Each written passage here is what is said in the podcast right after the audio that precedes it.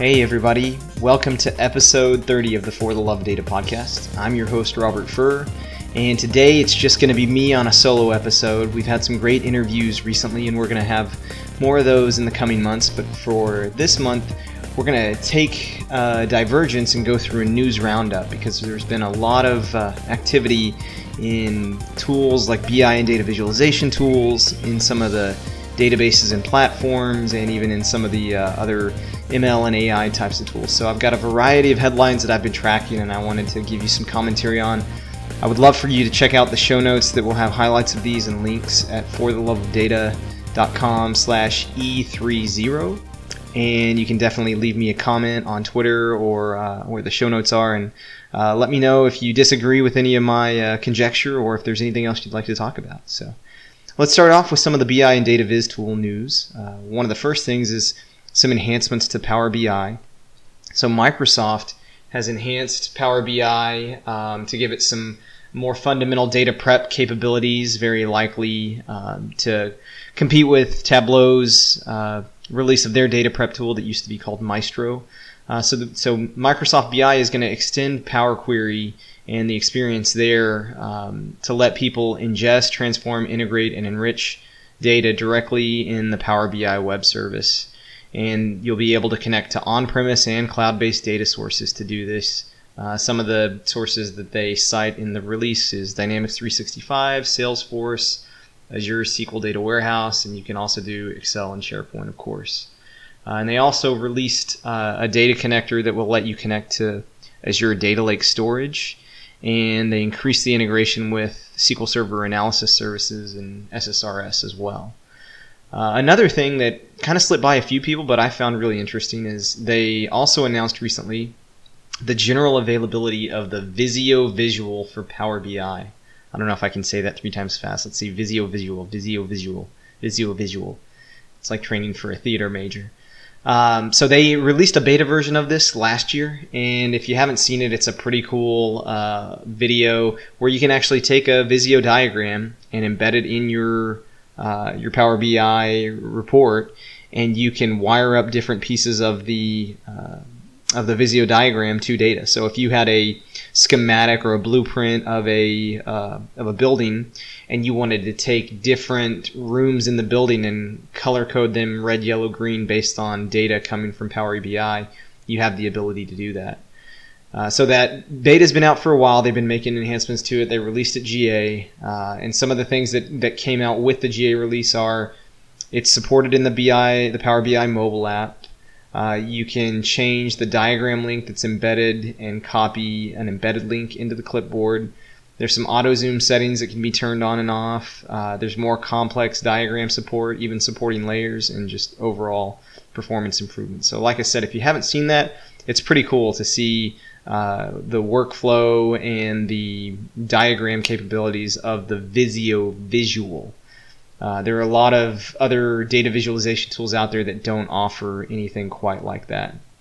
And not to be outdone is a, a good old trusty Tableau. They announced the acquisition of Empirical Systems, which is an AI startup with automated discovery and analysis um, and what this is going to allow them to do is implement this product into Tableau, and it's supposed to give you the ability to spot influencers, key drivers, and exceptions within data. So Tableau has been working on some of the AI capabilities. They made an acquisition last year on this as well, and so they're continuing uh, toward that. And I've seen a lot of commentary about self-service BI and how AI seems to be something that's going to fill the gap uh, with the self-service BI space. So a lot of people have said, hey, it's great that these tools are out there and some people are using them, but they're still exists a gap between your sort of traditional power users that can pick up SQL or can pick up Tableau and run with it, and your uh, other business or functional users that don't want to write queries, they don't want to mess with learning the intricacies of a data visualization tool, and so a lot of people are putting a lot of stock in being able to use AI to take over repetitive tasks and produce some of these things and take some of that mundane work out of um, out of the hands of some of the, the normal everyday business users. And I think this is an example of Tableau kind of doubling down on that that theory and that that trend that's being spotted in the market. Right on the heels of that is another BI or data viz tool, Looker, um, who announced the integration with Google Cloud BigQuery ML. So they've taken Looker and BQML and now you can create machine learning models directly in Google BigQuery via Looker. So you don't have to take the data into a dedicated ML tool and do that. You can now do all of that within Looker. And the predictive functionality of BQML will be integrated into Looker blocks and allow users to find predictive measures in dashboards and applications. So between uh, the three Power BI, Tableau, and Looker, all some key new developments if you're a user of one of those tools or you're looking into those.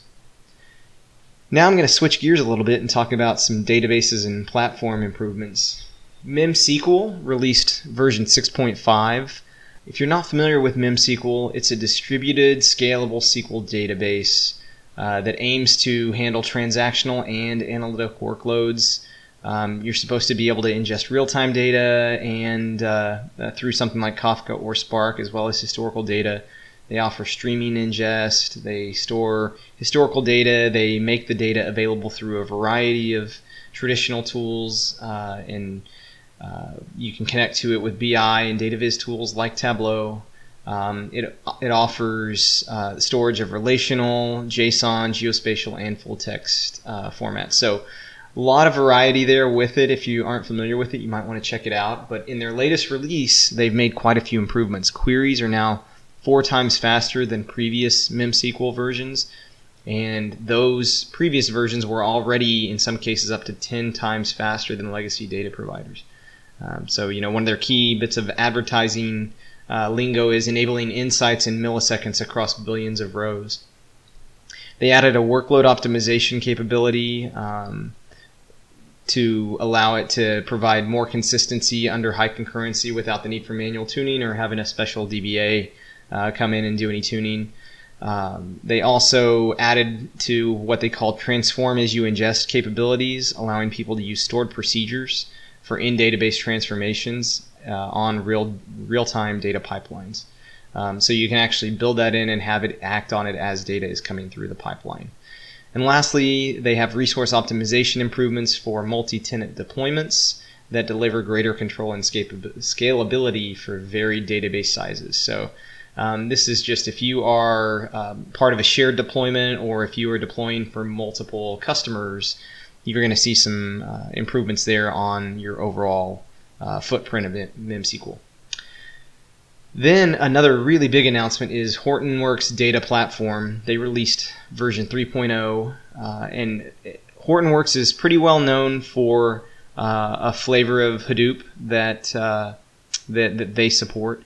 But they've also got a data platform that they released earlier this month, and um, the big change here is they're now supporting data storage in all of the major public clouds, including Amazon S3, Azure Storage Blob, Azure Data Lake, and especially Google Cloud Storage. That was one of the uh, big announcements out of this. They also support uh, AWS Elastic MapReduce file system. Um, so what you're kind of seeing here is a downplaying in the market of Hadoop and HDFS uh, in lieu of support of some of these other uh, provider native storage formats. And so it kind of begs the question is HDFS and Hadoop starting to die out? That may be something worth exploring in a, another episode on its own. So if anybody's got any commentary on that, I'd love to hear from it. But um, with HDP 3.0, their release, um, they have made quite a few changes here. It can be deployed both on premise and in the major cloud platforms. Uh, and a lot of the features are based on Hadoop 3.1. Um, it supports containerization, GPU support, name node federation, and um, something that they're calling a trusted data lake platform. So they've got a few new components in that they've brought in to support that. One is Apache Ranger, and another is Apache Atlas. And they've also done some streamlining and they're trimming some fat. Um, they removed uh, functionality that was from Apache Falcon, Mahout, uh, Flume, and Apache Hue. And they um, moved Apache slider functionalities from that into Apache Yarn. So you can see some consolidation there, some removal of old tools that were not being used and have been eclipsed by other parts of the framework. So please check that out if you if you haven't heard the uh, the announcement about HDP. And lastly, I'm going to move on to several announcements on tools and frameworks. A big one is Python 3.7 is now available. Um, there's a lot of new features here. One is um, data classes uh, that reduce boilerplate when working with data in classes. Um, there's some uh, changes in the way that exceptions are handled, and that can cause some backward incompatibilities. So be careful about that. Um, they've introduced a developer mode for the interpreter, and one of the coolest things is they've given easier access to the debuggers through a new breakpoint built-in function. So before you had to call a specific uh, function or that was not necessarily out of the box, or you had to do some kind of kludgy things to to get a breakpoint in there. But now it's a really simple function call. It's pretty cool.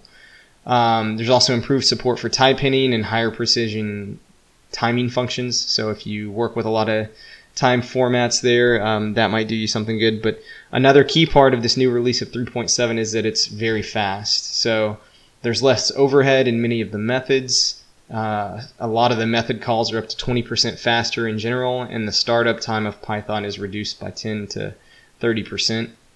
And I haven't used this function, but if you import typing, it's up to seven times faster now. So um, a lot of key improvements there. If you're a user of Python, by all means, check it out. Uh, and then next is Apache OpenNLP, their natural language processing framework, version 1.9 it was released. And it supports a lot of common NLP tasks. So don't have too much information on that, but check that out. It uh, coincidentally, just like Apache released 1.9.0 of OpenNLP, Google also released version 1.9.0 of TensorFlow. And some of the major features here are there is a new uh, Get Started in Programmer's Guide for Keras, and they updated the API for that. Um, they added support of core feature columns and losses to gradient boosted tree estimators. Um, the Python interface for the TF-Lite optimizing converter has been expanded. Uh, and they improved data loading and text processing with a few different functions. And they also added experimental support for some pre-made estimators. So again, I know that one's kind of specific for a few people that are doing things with TensorFlow, but go check that out. And uh, maybe they and OpenNLP will stay neck and neck as far as version releases.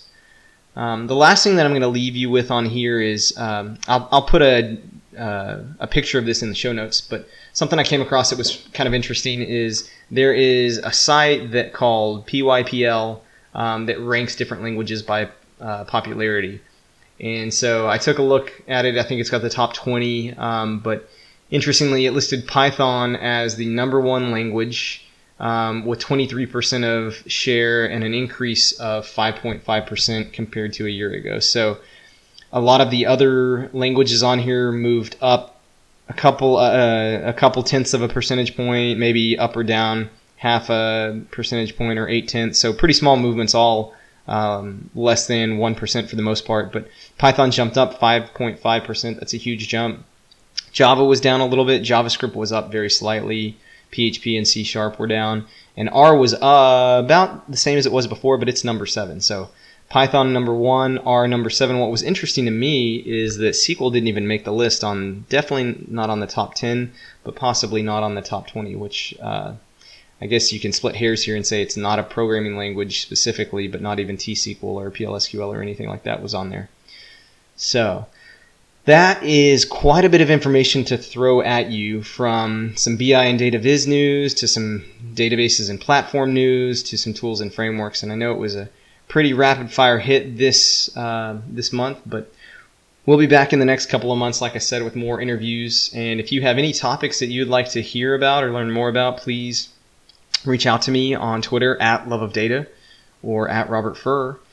So until next time, keep sharing your love of data. And with that, this is Robert Furr signing off. We hope you're enjoying the For the Love of Data podcast. If you are, please support us by leaving a review wherever you listen to podcasts, such as iTunes, Google Play, or Stitcher. To stay plugged in to all things data, subscribe to our mailing list at fortheloveofdata.com. You can also find show notes for all of our episodes on the website as well. We'd love to hear your thoughts on today's topic or ideas for future episodes. To get in touch, tweet us. We're at Love of Data or at Robert Furr on Twitter. Thanks again for joining us, and until next time, keep spreading the love of data to the world around you.